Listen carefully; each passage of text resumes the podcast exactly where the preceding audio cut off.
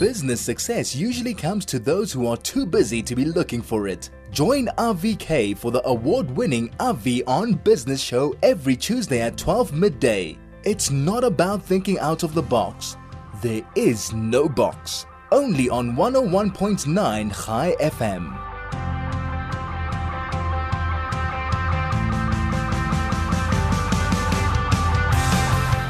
Welcome to 101.9 Chai FM. It's just gone five minutes past 12. Thank you so much for joining us. And on the line with us is Dawie Roodt, Chief Economist at the Efficient Group. Dawie, welcome back to Chai FM. Thank you very much for asking me. Good afternoon to you. Good. I need to ask you, where are you? I am in a rural area somewhere in the Free State. It's very cold. It, uh, it's, it's a small town. It's called Edenburg. Oh. So I'm standing outside the golf the golf club. Fantastic. Well, if that's the case, thank you so much for taking out of your leisure time to spend no, some time it's, with it's us. Not, it's not leisure time, Harvey. I just want to tell you, it's not leisure time. okay, fantastic. Dawie, the bottom line is that when we spoke at the beginning of last year, before COVID came, we were really quite pessimistic that the economy wouldn't survive. It seemed to have got through the um, pandemic, you know, pretty all right, far better than I think we expected it to.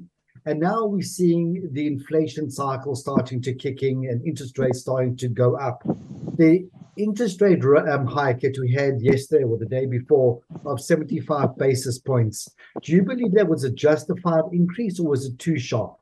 No, no, no. I think it. I think the Reserve Bank acted quite boldly. I think it was a brave move by the South African Central Bank. Inflation is real big trouble or problem. Inflation is devastating to economic activity, and uh, I was actually very pleasantly surprised to see the Reserve Bank increasing interest rates by 75 bips, and I think they will continue with this. And I think the next move is probably going to be in a region of 75 bips of maybe 100 bips or so, and thereafter expect another increase. So no, I think the Reserve Bank has done the right thing. Remember, inflation is never an event it's not we don't we have inflation not because the petrol price has gone up. We have inflation because it's becoming a process. And the only way that we can stop this process, or at least the way that the Reserve Bank can stop this process, is by making money more expensive, by increasing interest rates, and to stop this process, which is will be devastating to the South African economy. Maybe I can just add there are many other things that can be done uh, to get eco- to get inflation lower, but those things are economically quite difficult to do. And those things will include things like, for example, not giving Eskom these massive increases or increasing the wages of civil servants by as much as they're demanding. In short, creating a more competitive environment. Those are the kind of things that are preferred to rising interest rates. But since those things are politically difficult to do, interest rates is the only alternative that we have. So congratulations to the Reserve Bank. Right move. Dawie, on that note, um, there are certain of what we call exog- exogenous um, events, certain things that happen outside the scope of control. Has corruption, especially in an institution like Eskom, become one of those events where we actually can't control it, pushing prices up, pushing efficiency down because of blackouts. And therefore, it's going to be with us for a while. Yes, I'm afraid you're absolutely right. It is because of factors like, for example, Eskom and many other things, which makes it difficult for for for well uh, for, for uh, makes it more possible for the inflation process to, to be maintained. You mentioned external factors, you know, and I thought initially when you mentioned that you're going to say, ask me, so the increase in international oil prices, the reason that we have inflation, and what's the increase in interest rates going to, how is that going to be successful in pushing down the international oil price? And answer to that is obviously no. But that's not the reason why the Reserve Bank is increasing interest rates, not to push the international oil price down, but to prevent this from becoming a process. But you're absolutely right. There are certain animals are more equal than other animals, and some of those animals are Eskom that can increase prices more than you and I, and they are basically protected. And the same goes to civil servants. I mean, Eskom workers just got a seven percent increase. That's that's ludicrous. Oh, how uh, uh on what basis could they get the seven percent increase because they're threatening to burn the place down? That is that's not the way to do business. Dawie, on that note, let's take a quick ad break. Let's run to the shops quickly. We'll be back with you in a moment.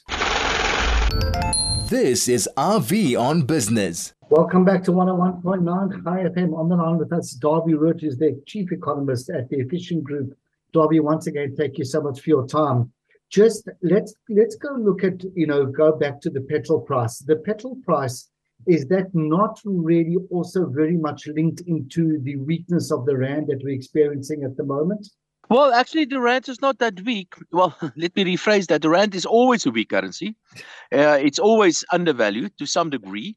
But currently, the rand is actually behaving quite nicely. And part of the reason for that has to do with, I think there are two main reasons for that. The one is is the fact that the Reserve Bank recently started increasing interest rates and is likely to continue to do that. And that usually supports your currency, which is happening at the moment. Uh, and then there's a second reason why we see the Rand that is actually relatively strong, and that has to do with the commodity cycle. Now, we all complain about the high international oil price, which is bad for South Africa. It's adding to the increase in the petrol price and all of that. But the high commodity cycle is also good for South Africa. Palladium prices and platinum prices and coal prices, all those prices are, are, are very high as well, resulting in us exporting more than what we are actually importing. So be careful what you wish for. If you wish for lower commodity prices, that will eventually lead to less exports for South Africa as well, and that may actually lead to a current account deficit which will be bad for the exchange rate of, for the of the currency. So in a in a funny kind of way, the high commodity prices, the high oil prices certainly not good for us, but high commodity prices is generally not too bad for South Africa, and that actually supports the exchange rate of the currency now because we're running a current account surplus. Know, Dawie, that's how I wanted to get to a little bit later, just to talk about if you just look on the markets at the moment. The platinum miners um, already seem to be on a on, on a good wicket at the moment. There seems to be a lot of buoyancy there. Dawie, coming back to it, I saw in the Financial Mail, uh, I think two days ago, a, a really nice article about Northam Platinum, where um, they seem to be one of the platinum miners that really seem to be getting traction. And the share really seems to be not be the darling of the market. It's not one of those that you see all the time. Have you got any comments on that particular share? No, Avi, please don't ask me about specific stocks because that's not my expertise. I'm a macroeconomist. If I, I'll, I will get you my team to I'll try to answer that, but that's no, not my expertise. Fair enough. No, because I just saw it come through now as, yeah. a question. Let's go back to the macroeconomics. A few weeks ago, we were really concerned about the, the Russian war in Ukraine, something that we all were discussing. If you go into CNN today, it doesn't even make the headlines anymore. But we know that the war is, is raging we know that Ukraine's a major export is wheat. They made a deal with Russia trying to sort of keep it. Yeah. Russia then went and bombed Odessa the very next day. Is this war a real effect? Does it have a real effect on macroeconomics in the world? Yeah. Or, yeah. Okay. Yeah, absolutely. Yeah, absolutely. I, I was I was lucky. I was in Russia about uh, six weeks ago or so, so, and I spoke to ordinary Russians and I looked at the economy and see what the impact of sanctions is on the Russian economy. And I can tell you, I couldn't see, well, I couldn't see any sign of a war in Russia itself. People are going along with their business as usual. There are no signs of any kind of form of economic hardship. So I'm sure that the sanctions will have an impact on the Russian economy, but the Russian economy, without a doubt, is not in free fall. Having said that, I'm also pretty sure that the Russians will keep at least the eastern part of the Ukraine and Crimea. I know the, the Western world, uh, press calls it Crimea, but the Russians call it Krim. So the Krim part and the Donbas area, the Russians will, will, will, will keep that. I think they'll try to make it part of Russia as well. I expect some referendum soon uh, on whether they want to join uh, Russia and so on. So that is uh, pretty much a given. I also think if that is the most likely scenario, that we will see a low intensity intensity civil war kind of thing going on for many many years. So I suspect that this war will go on for a long time, and it it has two major consequences, many more but two major ones. The one is commodity prices on the high side, like we've just discussed. But another one is that food prices, especially grain prices, uh, is uh, very, very high at the moment.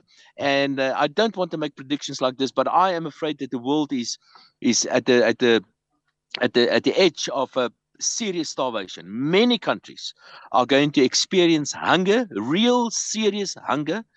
I think we're going to talk about many people that are going to die of hunger places like Somalia already, places like Chad, places, even places like, for example, Syria, Sri Lanka, Morocco. Those are all countries that are already experiencing serious food shortages.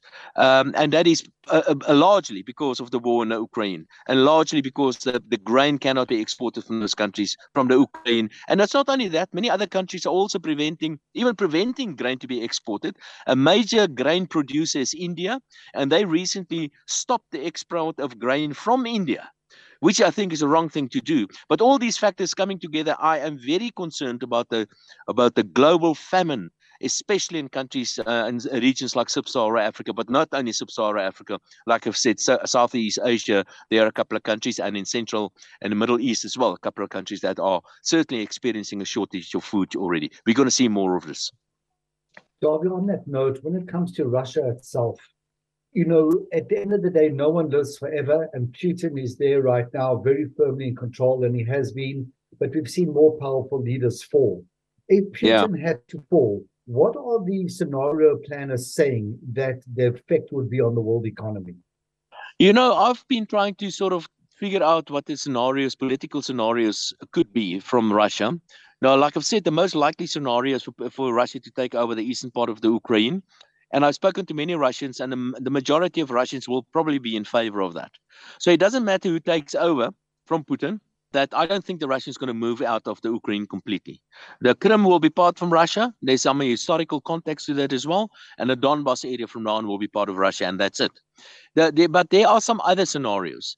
Uh, certainly, there's a possibility that Putin can be can be kicked out somehow. There's talk that he could be sick and somebody could take over from him. But again, I don't think the Russians will move out from that eh, those areas in in the in the Ukraine. What I'm concerned about is, a, is an accident of some sort. There could be an accident. I know the Americans are sending serious weaponry to the Ukraine. And uh, accidents happen during times of war, and it is possible that NATO and Russia can eventually get into a war, and that can that can eventually spill over into a world war, which may include even nuclear weapons. So those sort of things, without a doubt, is possible. But I would say the most likely scenario is, like I've said, keeping a part of the Ukraine, and I don't think the Russians will support Putin, generally the Russian population will support Putin or whoever to take over the rest of the Ukraine. And also just keep in mind, there's a sliver of land called Transnistria between Moldova and the Ukraine. And the, the, the ethnic composition is pretty much the same as in the Donbas area. And I won't be surprised if the Russians decide to take that as well, which will leave only a small piece of coastline uh, where Odessa is that will give uh, the Ukraine access to the Black Sea. And while you've taken Transnistria and the, Krim, why not take that part as well? So, so there is a possibility that Russia can expand it a little bit, and to to to cut uh, the Ukraine off from the Black Sea completely, with all the consequences for grain exports and and all that. But at the moment, but I don't know, I'm not sure about that. But what I'm pretty sure now is that the, the Russians will keep at least the part that they've taken over already. Fantastic. Dawie, let's quickly run to the shops again. Let's take a quick ad break. We'll be back with you in a moment. This is RV on Business. Welcome back to 101.9 Chai FM. We have Dawie Roodt on the line. Dawie, coming back to you, thank you so much for hanging on the line. We were talking about there about Russia and the Ukraine war. One thing that I think we've seen very, very clearly is that the world doesn't want another world war. And I almost feel in a in a strange way, the West and NATO specifically has thrown Ukraine to the Russians simply to avoid a war. Because if, if NATO got involved and really put their foot down and brought the collective power as they should be, the Russians wouldn't be able to advance or they would think about it. But they're not prepared to do that. Have I read correctly into that, or am I just being naive? I must be careful on what I what I what I'm gonna how I'm gonna answer that because you know I, what I try to do I try to be objective. I try to be an analyst. Uh, and I've got some personal connections with Russia. I just want to put that on the table. And like I've said, I've just been to Russia. I think uh, I think Putin made a huge mistake to invade, to try to take over Kiev. At least that was a that was a major strategic blunder by Putin. But remember, there's a historic thing here. There's a historic context that needs to be, and I'm not taking sides, please don't misunderstand me, but there is a historic context. The eastern part of Donbass area are mostly Russian speaking, uh, uh, uh, Russian Orthodox um, religion people from, they, they, they ethnic Russians unlike and there's not much of a difference between the Ukrainians and the Russians, but unlike the rest of the Ukraine uh, of the Ukraine, the um, the, the western part of the Ukraine are mostly Catholics, or some of them belong to the uh, the Ukrainian Orthodox Church. So they they are, and there's there's another historic um, uh, uh, context that needs to be understood as well. And I know Putin has been talking about the denazification of the Ukraine. And the reality also is that many of the Western Ukrainians supported Hitler during the Second World War. So, and none of this gives you the right to invade another country. But I just want to put it, uh, just to try to, explain the context. It is more than what we just, it's not a simple conflict that we're talking about here. And again, I'm against wars. Having said that, you know, there's another, there's another, there's another narrative that we have to be aware of, and that's uh, China's involvement in all of this. Now, the world is getting polarized again. We've got the West and we've got the East now. I think Putin thinks he's the leader of the East. Let's put it in simple terms: the East, and with his his his um, his brother in arms, Xi Jinping from China. Although, but I think Xi Jinping sees this completely different. Xi Jinping, he wants he he want to see his legacy as leaving a united China which means that he must take over Taiwan eventually. So, you know, there are so moving, so many moving parts in this whole conflict and everything that goes with that. You simply cannot give a simple answer to any one of these questions. But from from a Western point of view, I don't think Russia is the real the real enemy going forward. I think China is going to be a much much bigger issue uh, eventually for for the West. And also keep in mind, there are many territorial claims that China has over Russia. Now, that sounds a little bit like the Molotov Ribbentrop uh, agreement during the Second World War, does it not? So there are, I mean, there uh, we're talking about so mo- many moving parts and moving parts within moving parts that this is this is quite a complex issue, and you simply cannot answer most of these questions by yes or no. But we can discuss it and we can we can talk about it, and it's very very interesting at least. Great, Dawie. Let's come back to Africa and let's come back to South Africa. Um, there's been a few questions that have come through about commodities, and um, two people here are asking basically the same thing has there been enough infrastructure investment in commodities, in mines, especially gold and platinum, over the last couple of years, especially during the 10 years that Jacob Zuma really destroyed the country, for the economy to keep up with international demand going forward? No, no, certainly not. But not only commodities and just about everything in South Africa. We just stopped investing in the country because we've lost confidence in a destructive government called the ANC government. Uh, and I know the president last night talked about uh, Eskom and deregulation of electricity and getting the private sector involved and all that. And, and don't think for one single moment that's the ANC uh, with about turn in their in their policies. That's certainly not the case. It's simply the ANC doing the last thing in the row because uh, uh, because they've tried everything else. They've destroyed so many things in the country. They've destroyed the most important thing, and that's confidence in the country. They've destroyed Eskom, and the only thing left now is to get the private sector to participate in electricity generation in South Africa. So the answer is no. We haven't invested nearly enough, and we couldn't invest more because we simply do not have the infrastructure. Even if we invested more in in digging more mines and and producing more stuff in South Africa, we can't get it out because the railroads are dysfunctional. The harbors are not just not working.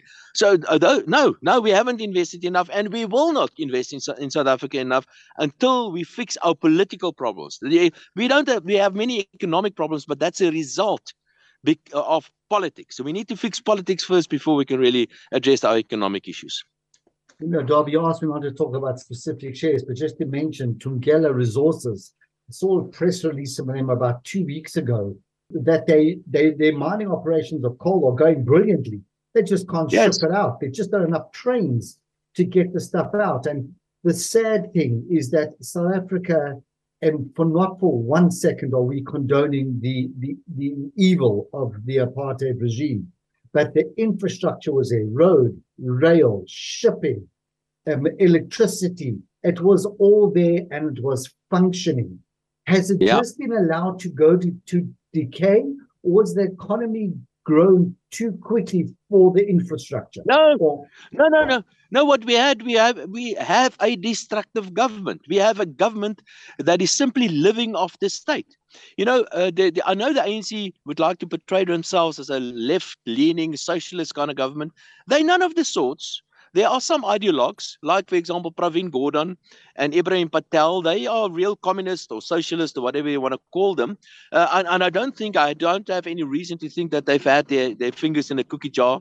But, you know, there are so many of the other uh, leaders in the ANC, they're simply not interested. They're only interested in one thing, and that's personal enrichment for their cronies and for themselves. No, we that that is the reason. It has been destroyed by the ANC government. And in the meantime, many other countries are eating our lunch. And a very good example is Maputo. Maputo Harbor is working like clockwork, and they're taking over a lot of these exports because our harbors and our railroads have been destroyed by the ANC government.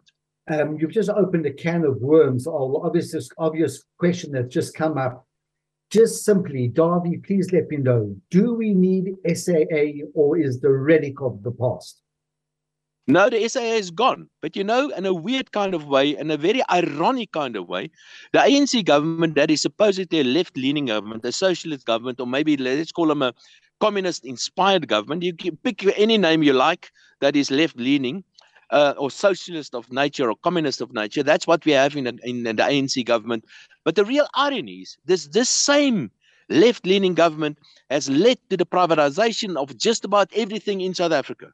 Uh, the only difference is, I mean, even Margaret Thatcher couldn't do what they've achieved.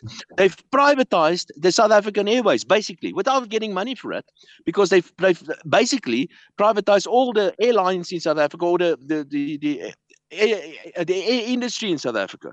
The same is happening with the post office. Uh, the, the post office has been run into the ground operationally and financially, and the private sector is taking everything over because it's been privatized. It's exactly the same happening to Eskom today. And in fact, we've even privatized the police.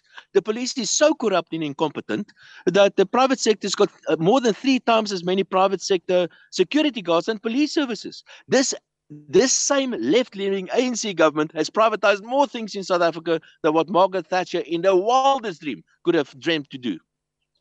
You know, Dawie, one thing I've said many, many times is that the South African people as a whole are the most resilient bunch you'll ever come across.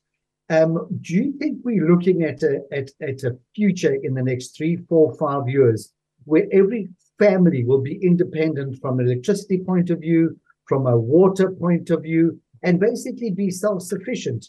So, you know, whereas before you never saw solar panels, when I come to your house, you're not going to show me your bucket, you're going to show me your pump system.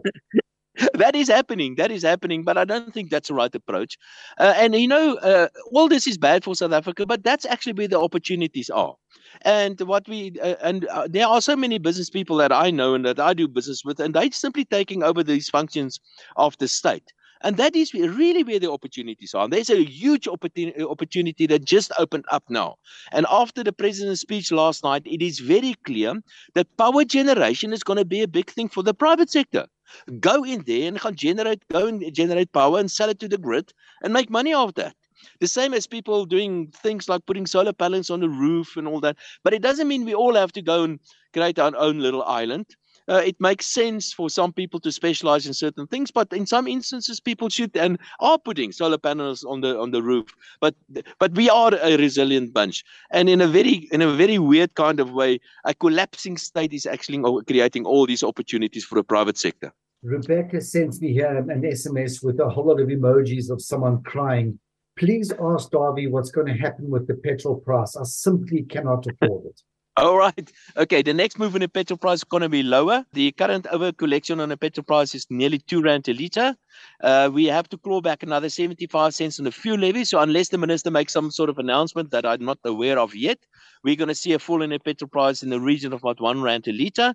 I suspect the oil price is going to be down to about $70 or so in a year's time, depending what happens to the exchange rate of the rand. It's quite possible that we can see a petrol price significantly lower than where it is today in a couple of months' time or in a year's time or so. That's the most likely scenario. But next month, we're probably going to see a cut of about a rand a litre. Dawie, then just a question for myself. Um, you know, at the moment, I'm living in Israel and I'm just seeing a proliferation of hybrid cars and electric cars. Um, I was away at the beginning of last week, and in the resort that we were at, there were actually stations to pump your plug your electric car into. There's huge incentives, etc., etc. Where do you see South Africa going on the electric car front? Yeah, we are we very far behind the trend internationally. I like electric cars, but but, but remember, I'm, I do not like electric car necessarily because of the environmental credentials. I like it for other reasons. Although that is part of the reason, don't think they're such so they're so environmentally friendly as many people suggest they are. But I like electric cars. But you know, they I mean, and again, it's government standing in the way of South Africa moving forward forward quicker for example, if you want to import an electric car into South Africa, you have to pay 25% import duty. Now, oh I mean, come on, if we want to have electric cars in South Africa, lower the import duty. And the reason why they have an import duty on cars is because they want to protect the local car industry in South Africa, which I disagree with. But why should they be protected and other businesses should not be protected, for example? So, yes, but I do agree. I think we're a little bit behind, quite a lot behind the curve. I think electric cars is the, is the thing. It's quite expensive in South Africa. I would have bought an electric car already if it hasn't been for the fact that they are so expensive. But hopefully the price will come down eventually.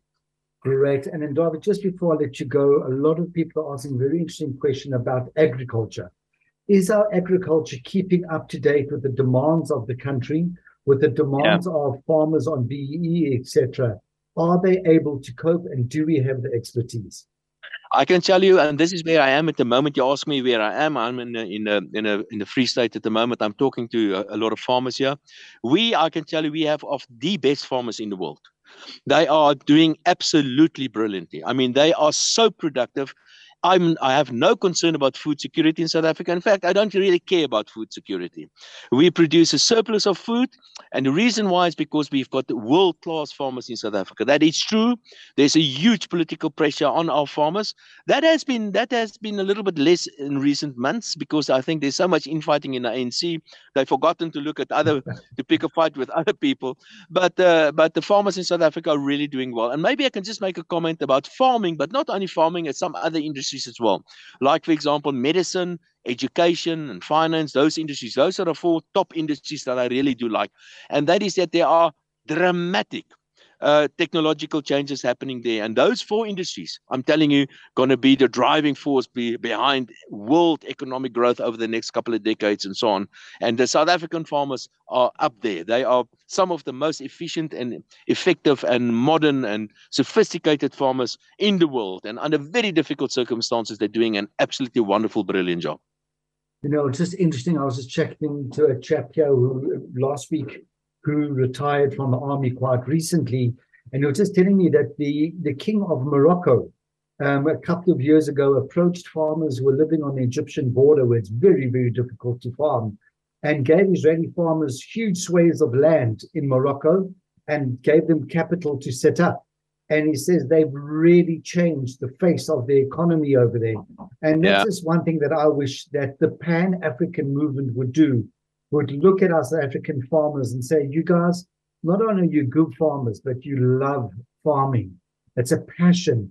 Please come here, help us, teach us, let us learn so that we can make sure that Africa continues to be the breadbasket that it should be. Yeah.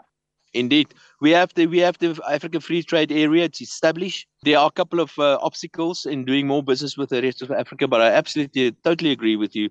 We need to integrate the economies of Africa, and farming is an obvious way. We need to fix things like infrastructure. We need to fix, uh, especially um, uh, um, uh, institutional infrastructure which is lacking in Africa, uh, skills is lacking in Africa, but we should do that without a doubt. We need to integrate African economies and we need to grow the economies of Africa, not only in agriculture at all sort of levels. So we've got two minutes to go, and I know you were very close to the, the whole rhino poaching thing. You wrote a beautiful book about that. But what's happening with farm killings? Is that a reality that's really a day-to-day concern for farmers yeah. or is it sporadic? No no that is really you know i walk i i i'm currently like i've said i'm currently with farmers. I see farmers a lot you know and farmers walking around armed. I mean i don't like that. It's it's not it's not a natural it's not for for uh, for people to walk around with firearms uh, and they walk around with firearms. They've got this. They've got security systems. They've got uh, all these fences and everything, and that's not the way that anybody should live. So that is, without a doubt, that is a that is a huge, huge, huge problem in South Africa. But it's not only for farms. South Africa is a violent place, and South Africa is a violent place for all sort of reasons. I mean, because we've the the quality of the police, and it's no excuse if you're poor to steal or to kill somebody, but we're a poor country. The economy is just not performing. And again, it's government mostly. But yes, I'm afraid farm killings is a major. Oh, Dawie, you muted yourself then? Yeah, I'm back. Sorry about that. My apologies. Okay.